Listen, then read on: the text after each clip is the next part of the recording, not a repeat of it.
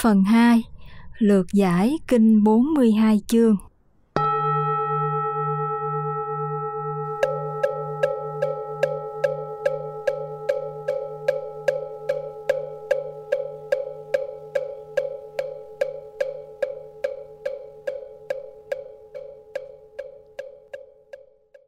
Chương 1 Định nghĩa sa môn và sa môn quả. 1. Dịch nghĩa Đức Phật dạy rằng những người từ giả gia đình đi xuất gia phải nhận biết tự tâm, rõ suốt bản tính, chứng ngộ pháp vô vi mới xứng đáng là sa môn, thích tử. Thường giữ gìn 250 giới, sống đời thanh tịnh, tu tập tứ thánh đế để trở thành A-la-hán. A-la-hán là quả vị giải thoát, vị ấy có thể phi hành biến hóa nếu muốn, thọ mạng bất tận. Sự hiện diện của vị đó ở đâu, ở đó sẽ chấn động bởi uy đức của vị ấy.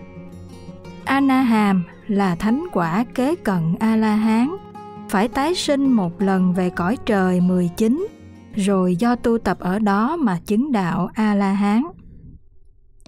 Tư Đà Hàm là thánh quả kế cận A-na-hàm, phải một lần tái sinh thiên giới và một lần tái sinh nhân giới, rồi do tu tập mà chứng đạo A-la-hán. Tu Đà Hoàng phải bảy lần sinh, bảy lần tử mới chứng đạo A-la-hán. Trọng tâm của bốn thánh quả này đều do đoạn trừ tâm ái dục, cũng như chặt đứt tứ chi thì tứ chi không thể mọc lại được.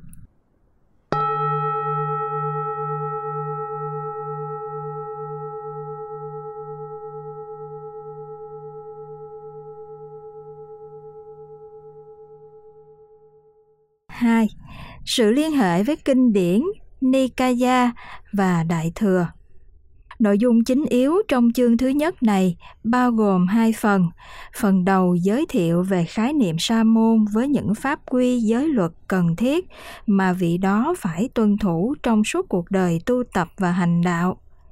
Phần còn lại giới thiệu khái lược về bốn quả sa môn, hay còn gọi là bốn quả thanh văn bốn thành quả tất yếu mà một vị sa môn thích tử sẽ đạt được trong đời sống phạm hạnh của mình ngay hiện tại này. Như chúng ta đều biết, khái niệm sa môn không phải là thuật ngữ đầu tiên của phật giáo. Ngay từ thời hậu thuyết veda mới hình thành, khái niệm này đã được phổ biến với ý nghĩa chỉ chung cho các tu sĩ hay đạo sĩ và như vậy, nói đến sa môn là nói đến những đối tượng muốn thoát ly để tu tập. Nhưng đối với Đức Phật, khái niệm sa môn không chỉ đơn thuần là những tu sĩ chung chung, mà là những tu sĩ có mục đích tu tập và đối tượng chứng đắc, giải thoát. Chính vì thế, thông qua Phật giáo, người sa môn thực sự sống có ý nghĩa. Và trong phạm vi ý nghĩa này, sa môn được dùng để chỉ cho các tăng sĩ Phật giáo hay nói đủ phải là sa môn thích tử, cũng chính là nội dung mà chương này đề cập. Trong kinh pháp cú, đức phật phản ánh khá sinh động về những phần tử chỉ là sa môn ở hình thức qua chiếc áo, mà thiếu vắng công năng tu tập ở nội tâm là không xứng đáng một sa môn theo đúng nghĩa. Ai khoác áo cà sa, tâm chưa rời uế trượt, không tự chế, không thực, không xứng gọi sa môn hoặc chỉ lạm xí sa môn ở hình thức của chiếc áo và đầu tròn. Đầu trọc không sa môn, nếu phóng túng nói láo, ai còn đầy dục tham, sao được gọi sa môn? Vượt lên trên những tiêu chuẩn tối thiểu trong sự tu tập như là khử trừ những uế trượt, sự phóng dật, sự dối trá, tâm lý dục tham, Kinh 42 chương còn đưa ra một mẫu sa môn thích tử lý tưởng và toàn bích là những người từ giả gia đình đi xuất gia phải nhận biết tự tâm, biết rõ bản tính, chứng ngộ pháp vô vi mới xứng đáng là sa môn. Ở đây yếu tố xác quyết đầu tiên của một sa môn là từ thân các ái, xuất ly gia đình.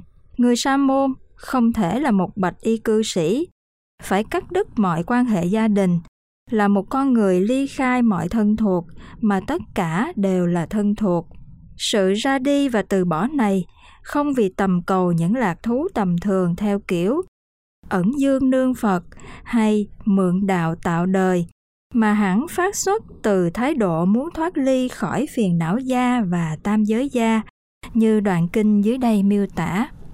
Không vì mục đích lợi dưỡng, y áo ta xuất gia từ bỏ gia đình, sống không gia đình. Không vì mục đích cơm ăn, sàn tọa mà ta xuất gia từ bỏ gia đình, sống không gia đình. Nhưng với ý nghĩa như sau, nay ta rơi vào sinh, già, bệnh, chết, sầu, bi, khổ, ưu, não. Rơi vào khổ và khổ chi phối mà ta xuất gia, tu bỏ gia đình, sống không gia đình để đoạn tận tất cả khổ ẩn hay chúng ta có thể hiểu ý nghĩa từ thân xuất gia là nhằm mục đích giải thoát và ít nhất cũng là vì gieo nhân, gặp chánh pháp, tiếp tục tu tập giải thoát ở những kiếp sống kế tiếp. Người hảo tâm xuất gia, từ giả gia đình theo phật học đạo chỉ vì hai mục đích. Một là để đắc quả ngay đời hiện tại, hai là để gặp phật pháp ở tương lai hoặc cụ thể và đầy đủ hơn như kinh tương ưng dạy.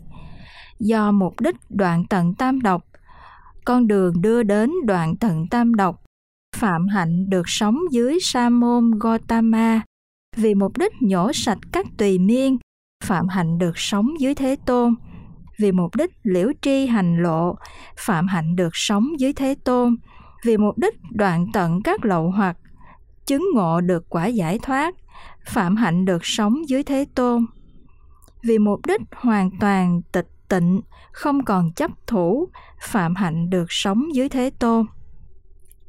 Nhưng mục tiêu quan trọng mà kinh 42 chương đưa ra là người sa môn phải nhận biết tự tâm, rõ suốt bản tính, chứng ngộ pháp vô vi. Nhận biết nguồn tâm là nhận biết tâm mình là Phật, tâm Phật cập chúng sinh, thị tam vô sai biệt. Hiển dương thánh giáo luận Biết rõ bản tính là biết rõ sự thanh tịnh của một bản thể chúng sinh, tuy đang sống trong phàm tục nhưng không vì thế mà bị nhơ uế. Tánh tịnh minh thể, thanh tịnh bản ân, châu biến pháp giới. Kinh Lăng Nghiêm Ngộ pháp vô vi là chứng đắc vô sanh pháp nhẫn, hay còn được hiểu là chứng ngộ bản thể bất sinh, bất diệt của các pháp. Những định nghĩa truyền thống về pháp vô vi mà chúng ta cần ghi nhớ là những pháp nào hữu duyên, do duyên sinh, chính pháp ấy là hữu vi những pháp nào vô duyên, không do duyên tạo tác, chính pháp ấy là vô vi như vậy trên cơ bản pháp vô vi là pháp ly khai các đối tính các duyên sinh là bất sinh bất diệt cũng chính là niết bàn. Thế nào là pháp vô vi? Vô vi là pháp niết bàn. Từ những nội dung cơ bản này các trường phái duy thức học còn triển khai đến sáu pháp vô vi là hư không vô vi, trạch diệt vô vi, phi trạch diệt vô vi, bất động vô vi, tưởng thọ diệt vô vi và chân như vô vi. Năm loại vô vi đầu đề cập đến pháp tánh vô vi. Riêng chân như vô vi là đề cập đến pháp tánh, điều mà bộ pháp tụ gọi là niết bàn và kinh 42 chương này gọi là chứng ngộ pháp vô vi vậy. Một khái niệm sa môn với nội dung từ bỏ gia đình đi xuất gia, phải nhận biết nguồn tâm, biết rõ bản tính, chứng ngộ vô vi, như thế quả là siêu tuyệt. Chỉ có Phật giáo mới có được và thực hiện được mà thôi. Khái niệm sa môn mà kinh 42 chương định nghĩa hoàn toàn nhất quán với nội dung kinh trung bổn khởi là nguồn gốc của các pháp nhân duyên không vô chủ, dứt tâm đạt bổn nguyện, nên gọi là sa môn. Đó là khái niệm mới mẻ, nội dung sâu sắc mà đức phật đã đem lại cho từ ngữ sa môn cổ điển nói chung và phật giáo nói riêng. Không chỉ dừng lại ở đó, đức phật còn quy định những pháp quy, giới luật để một vị gọi là sa môn thích tử phải nghiêm trì trong tinh thần hoan hỷ và tự nguyện là thường giữ gìn 250 giới, sống đời thanh tịnh, tu tập tứ thánh đế để trở thành A-la-hán. Rõ ràng chúng ta thấy giới luật Phật giáo là những khuôn phép, là những pháp quy với công năng đưa hành giả sa môn đạt đến con đường siêu phóng, giải thoát, khác hẳn với những luận điệu cho rằng giới luật là những gì thúc phượt, gò bó. Chính như thế, chúng ta thấy và cũng có thể xác nghiệm rằng giới luật là thềm thang căn bản, là cơ sở vững chắc để một hình giả sa môn tiến tu thiền định và khai phát tuệ giác. 250 giới là toàn bộ các điều khoản giới luật quy định cho một tỳ kheo tăng, gồm 4 ba la di, 2 bất định, 13 tăng tàn, 30 xả đọa, 90 đơn đọa, 100 chúng học, bốn hướng bỉ hối và bảy diệt tránh. Nhưng đây chỉ là những điều khoản quy định theo luật tứ phần và căn bản thuyết nhất thiết hữu bộ. Theo luật ngũ phần, số giới khoản nhiều hơn chín giới, tám giới thuộc chúng học, một giới thuộc đơn đọa, tổng cộng 259 giới. Luật thập tụng gồm 257 giới, tức nhiều hơn bảy giới thuộc chúng học. Theo luật tăng kỳ thì chỉ có 218 giới, 4 ba la di, 2 bất định, 13 tăng tàng, 30 xã đọa, 92 đơn đọa, 67 chúng học, 4 hướng bỉ hối và 7 diệt tránh, tức nhiều hơn tứ phần 2 pháp đơn đọa và ít hơn 33 pháp chúng học. Còn giải thoát giới kinh chỉ có 246 giới, vì pháp chúng học chỉ có 96 giới. Và theo truyền thống luật tạng của Phật giáo Nam Tông, chỉ có 227 giới mà vị sa môn thích tử cần phải thọ trì. Ở đây kinh 42 chương đề cập đến con số 250 điều giới khoảng có lẽ đã dựa vào luật tứ phần của Phật giáo Bắc Tông và luật căn bản thuyết nhất thiết hữu bộ. Như vậy có nghĩa là hai ngài dịch giả Ma Đằng, Trúc Pháp Lan đã dịch từ bản văn kinh hệ Bắc truyền về con số 250 giới. Nhưng dù có đứng trên quan điểm của luật tạng nào, thì điều mà nội dung chương thứ nhất của kinh này muốn nói vẫn là thầy sa môn hay tu sĩ Phật giáo nói chung phải luôn luôn sống trong sự hộ trì các tịnh giới để thăng hoa đời sống đạo đức, đời sống phạm hạnh của chính mình. Hay nói một cách khẳng định, để thành tựu A-la-hán quả, các tu sĩ Phật giáo phải hành động, sinh hoạt trong quỹ đạo của giới luật. Không có giới luật hay phạm hạnh bị sức mẻ, bể vụn thì không thể nào đạt được thánh quả. Sống đời thanh tịnh mà kinh văn nêu ra là sống trong giới luật phạm hạnh và sống trong từng tâm niệm quán chiếu chính mình để nỗ lực vươn lên. Như trong Kinh Tăng Chi, Đức Phật đã dạy, người xuất gia phải luôn luôn quán sát ta nay đi đến tình trạng là người không có giai cấp đời sống của ta tùy thuộc vào người khác cử chỉ oai nghi của ta cần phải khác tục thay đổi cho thánh vĩ ta có khuyết tật nào về giới đức hạnh không? Các đồng phạm hạnh có trí, có chỉ trích về giới hạnh với ta không? Cần quan sát mọi sở hữu vật khả ái, khả hỷ của ta, bị đổi khác, bị biến hoại. Ta là chủ nhân của nghiệp, là thừa tự của nghiệp, là thai tạng của nghiệp, là bà con, là chỗ quy hướng của nghiệp. Phàm làm việc gì ta tác tạo ta sẽ thừa tự nghiệp ấy. Và luôn quán sát rằng, đêm ngày đi qua bên ta ta đã thành người như thế nào? Ta có chứng được pháp thượng nhân, tri kiến thù thắng, xứng đáng bậc thánh không? Để những ngày cuối cùng, ta sẽ không phải hổ thẹn, xấu hổ. Ngoài ra, đời sống thanh tịnh, oai nghi, tấn chỉ thanh tịnh, còn là một nếp sống tiết dục, tri túc, tỉnh giác chú tâm trong chánh pháp như đoạn kinh dưới đây mô tả.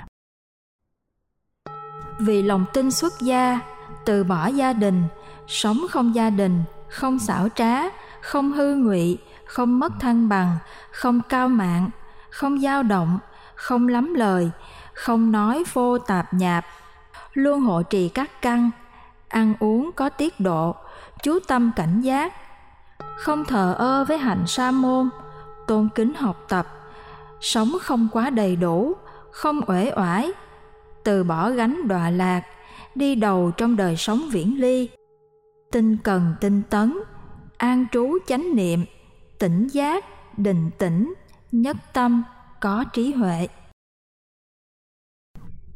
Với một nếp sống chân chính cơ bản như vậy, vị sa môn dễ dàng đạt được quả a la hán tuy nhiên, vị sa môn để thành tựu bốn quả sa môn phải tu tập bốn thánh đế.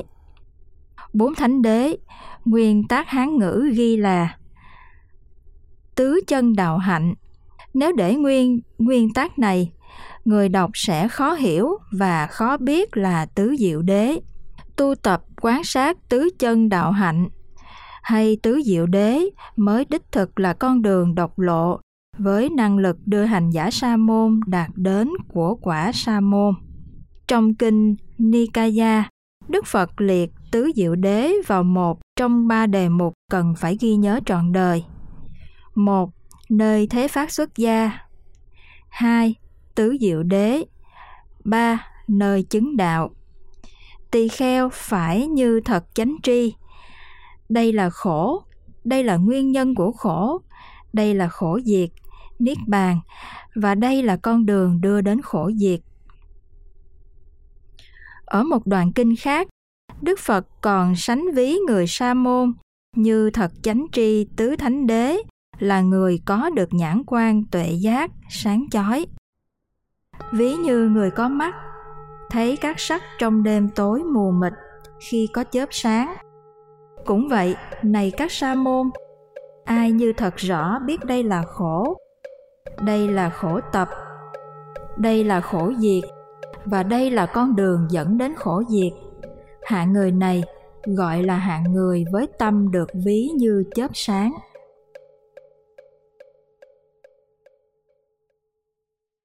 Nói một cách bao quát thì các ái tự thân nhận biết nguồn tâm rõ biết bản tính chứng ngộ pháp vô vi, thực hành 250 giới, sống đời thanh tịnh, tu tập tứ diệu đế là những điều kiện quyết định, là những yếu tố không thể thiếu trong quá trình sống và tu tập của người sa môn.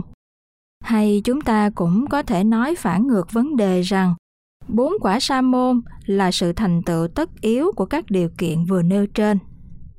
Trong kinh Trường Bộ, khi đề cập về 13 quả báo lợi ích thiết thực của một sa môn, thì chính sự chứng ngộ, giác quán tứ thánh đế cũng lại là thành quả sau cùng để một hành giả sa môn diệt trừ các lậu hoặc dục hữu, tà kiến, vô minh mà chứng ngộ A-la-hán. Như vậy, bốn quả sa môn là gì? Nội dung ra sao? Đầu tiên là quả A-la-hán. Ở đây nội dung bản văn chương 1 này chỉ nhằm giới thiệu công năng diệu dụng có được của vị A-la-hán là có thể phi hành biến hóa nếu muốn, thọ mạng bất tận. Sự hiện diện của vị ấy ở đâu, ở đó sẽ chấn động bởi uy đức của vị ấy. Tuyệt nhiên không đề cập đến nội dung đoạn trừ các hoạt lộ và đối tượng cần thiết để đoạn trừ. Nếu như chúng ta ôn lại nội dung kinh tăng chi bộ, hẳn chúng ta sẽ rõ ở chương 6 Pháp, có đến ba đoạn nói về các đối tượng hoặc lậu cụ thể mà một A-la-hán đoạn diệt. Như vậy tổng cộng có đến 18 lậu hoặc mà một vị A-la-hán đã đoạn tận là phải đoạn tận sáu pháp này, một sa môn mới có thể chứng A-la-hán. Một hôn trầm, hai thùy miên, ba trạo cử, bốn hối quá. 5. Bất tính. 6. Phóng dật 6 lậu hoặc cơ bản là 1. Mạng 2. Ti mạng 3. Quá mạng 4. Tăng thượng mạng 5. Cố chấp 6. Ti liệt mạng và 6 lậu hoặc nữa là một, không có chánh tính 2. không có xấu hổ 3. không biết sợ hãi bốn biến nhát năm ác tuệ sáu thân mạng nhiều ác vọng ở chương 10 pháp của Kinh Tăng Chi vừa trưng dẫn trên, Đức Phật còn cho biết vị A-la-hán trên nguyên tắc là đã diệt trừ tận gốc 10 phiền não sau đây. Tham, sân, si, phẫn nộ, hiềm hận, dèm pha, não hại, tật đố, sang tham và mạng. Nói chung, A-la-hán là vị đã gột rửa sạch các lậu hoặc phiền não ở đất tâm thanh tịnh, không phạm năm tội ngũ nghịch, đoạn trừ tận gốc tam độc, nguyên nhân của mọi hữu lậu nghiệp và là cơ sở tích tập khổ ẩn. Sa môn nào là bậc A-la-hán? Phải đoạn tận các lậu hoặc. Việc nên làm đã làm đã đặt gánh nặng sinh tử xuống. Mục đích đã đạt được. Hữu kiết sử đã bị dập tắt. Chân chính giải thoát. Vị ấy không thể có phạm năm ngũ nghịch trọng tội. Không thể vi phạm năm giới tại gia. Không còn tham sân si. Không còn sợ hãi. Xưa kia, nay và sau này nữa như vậy, công năng diệu dụng phi hành biến hóa, uy đức kinh thiên động địa mà kinh 42 chương trình bày. Thực chất, chỉ là do công năng đoạn tận các lộ hoặc phiền não mà ra, và A-la-hán là như vậy. A-na-hàm, quả vị giải thoát này là quả vị tu chứng thứ ba sau A-la-hán. A-na-hàm thường được dịch là bất lai, nghĩa là không còn tái sinh nhân giới, mà chỉ tái sinh về thiên giới. Rồi từ đó tu tập thăng tiến mà chứng đắc a la hán kinh tăng chi cho biết, điều kiện tối thiểu mà vị a na hàm cần phải tu tập là đoạn trừ năm hạ phần kiết sử. Tỳ kheo do đoạn tận năm hạ phần kiết sử được hóa sinh tại đây chứng niết bàn, không phải trở lại thế giới này một đoạn kinh khác ở chương sáu pháp, vị A-na hàm phải dứt trừ sáu lộ hoặc phiền não sau. một Không tịnh tính. hai Không hổ thẹn việc ác. ba Không sợ hãi việc ác. bốn Không chuyên cần tinh tấn. năm Phóng dật, thất niệm. sáu Không có chánh tri kiến. Ở một đoạn kinh khác, Đức Phật gọi vị Ana hàm sau khi đoạn trừ năm hạ phần kiết sử là hạng sa môn sen hồng và điều mà Kinh Tăng Chi gọi là được hóa sinh, chính là kinh 42 chương này nói, hóa sinh về cõi trời thứ 19 vậy. Tư Đà Hàm là quả vị thứ hai sau quả Ana Hàm. Tư Đà Hàm được dịch là Nhất Lai một lần tái sinh thiên giới sau khi thân hoại mạng chung. Tiếp tục tái sinh thiên giới, rồi do tu tập mà chứng đắc a la hán đối tượng lậu hoặc mà vị tư đà hàm cần trừ diệt là ba kiết sử và làm giảm nhẹ tham sân si là bậc nhất lai. Còn đi lại thế giới này một lần nữa, rồi đoạn tận khổ đau. Và kinh lăng chi một trang 461 gọi vị này là loại sa môn sen trắng. Tu Đà Hoàng là quả vị đầu tiên trong bốn thánh quả. Tu Đà Hoàng còn gọi là dự lưu hay nhập lưu, với ý nghĩa là dự nhập vào thánh quả. Ngoài ra còn một dịch nghĩa khác chỉ cho Tu Đà Hoàng là nghịch lưu với ý nghĩa là đi ngược dòng sinh tử phiền não. Nét đặc điểm cơ bản của vị Tu Đà Hoàng là tuy mới dự nhập dòng thánh nhưng vị ấy đã bất thối chuyển trên lộ trình tiến đến giải thoát và mặc dù vị ấy phải tái sinh đến bảy lần. Giá trị đáng chú ý của vị Tu Đà Hoàng là không bị tha hóa, biến chất phàm phu, chỉ nhất hướng phạm hạnh thoát tục. Kinh Tăng Chi cho biết, vị Tu Đà Hoàng đã chấm dứt được ba sự sợ hãi khi chứng đắc bốn dự lưu chi phần. Một địa ngục đối với vị ấy đã đoạn tận. 2. loài bàn sinh đối với vị ấy đã đoạn tận. 3. Ác thú, đọa xứ đối với vị ấy đã đoạn tận. 4. Cõi ngạ quỷ đối với vị ấy đã đoạn tận. Vị ấy là dự lưu, không còn thoái đọa, chắc chắn đạt đến chánh giác. Lập trường thẳng tiến đến lý tưởng Phật đạo và không bị thối đọa hóa bởi các ác nghiệp, ác thú của vị Tu Đà Hoàng, được Kinh Đại Bát Niết Bàn mô tả rất khẳng định. Này thiện nam tử, vị Tu Đà Hoàng dù thác sinh ở quốc độ hung ác, nhưng vẫn không mất danh vị Tu Đà Hoàng, hay chẳng mất thân ngũ uẩn Tu Đà Hoàng. Kinh Tăng Chi còn cho biết sáu đặc tính quyết định của một vị Tu Đà Hoàng là một Sự quyết định đối với diệu pháp 2. Không còn thối đọa, đau khổ 3 không tạo tác các nghiệp sinh tử. 4. Thành tựu chánh trí tuệ. 5. Không cùng chia sẻ với các dị sinh. 6. Khéo tuệ quán được nguyên nhân sinh khởi của các pháp. Điều kiện cần thiết để thành tựu quả tu đà hoàng không gì hơn là đoạn trừ ba kiết sử. Sa môn do đọa tận ba kiết sử trở thành bậc dự lưu, không còn rơi vào đọa xứ. Chắc chắn hướng đến giác ngộ. Kinh này còn gọi vị Tu Đà Hoàng là hạng sa môn bất động. Ngoại trừ vị thứ tư là A-la-hán, bậc vô sinh, ba quả vị còn lại đều thuộc về có dư nghiệp thọ sinh. Tu Đà Hoàng có nghiệp bảy lần thọ sinh. Tư Đà Hàm có nghiệp thọ sinh hai lần. Ana Hàm có nghiệp thọ thân cõi sắc. Cả ba thánh quả này đều có dư nghiệp thọ sinh. Nhìn chung, kinh điển Nam truyền lẫn Bắc truyền đều nhất trí với nhau về số liệu tái sinh của ba quả vị.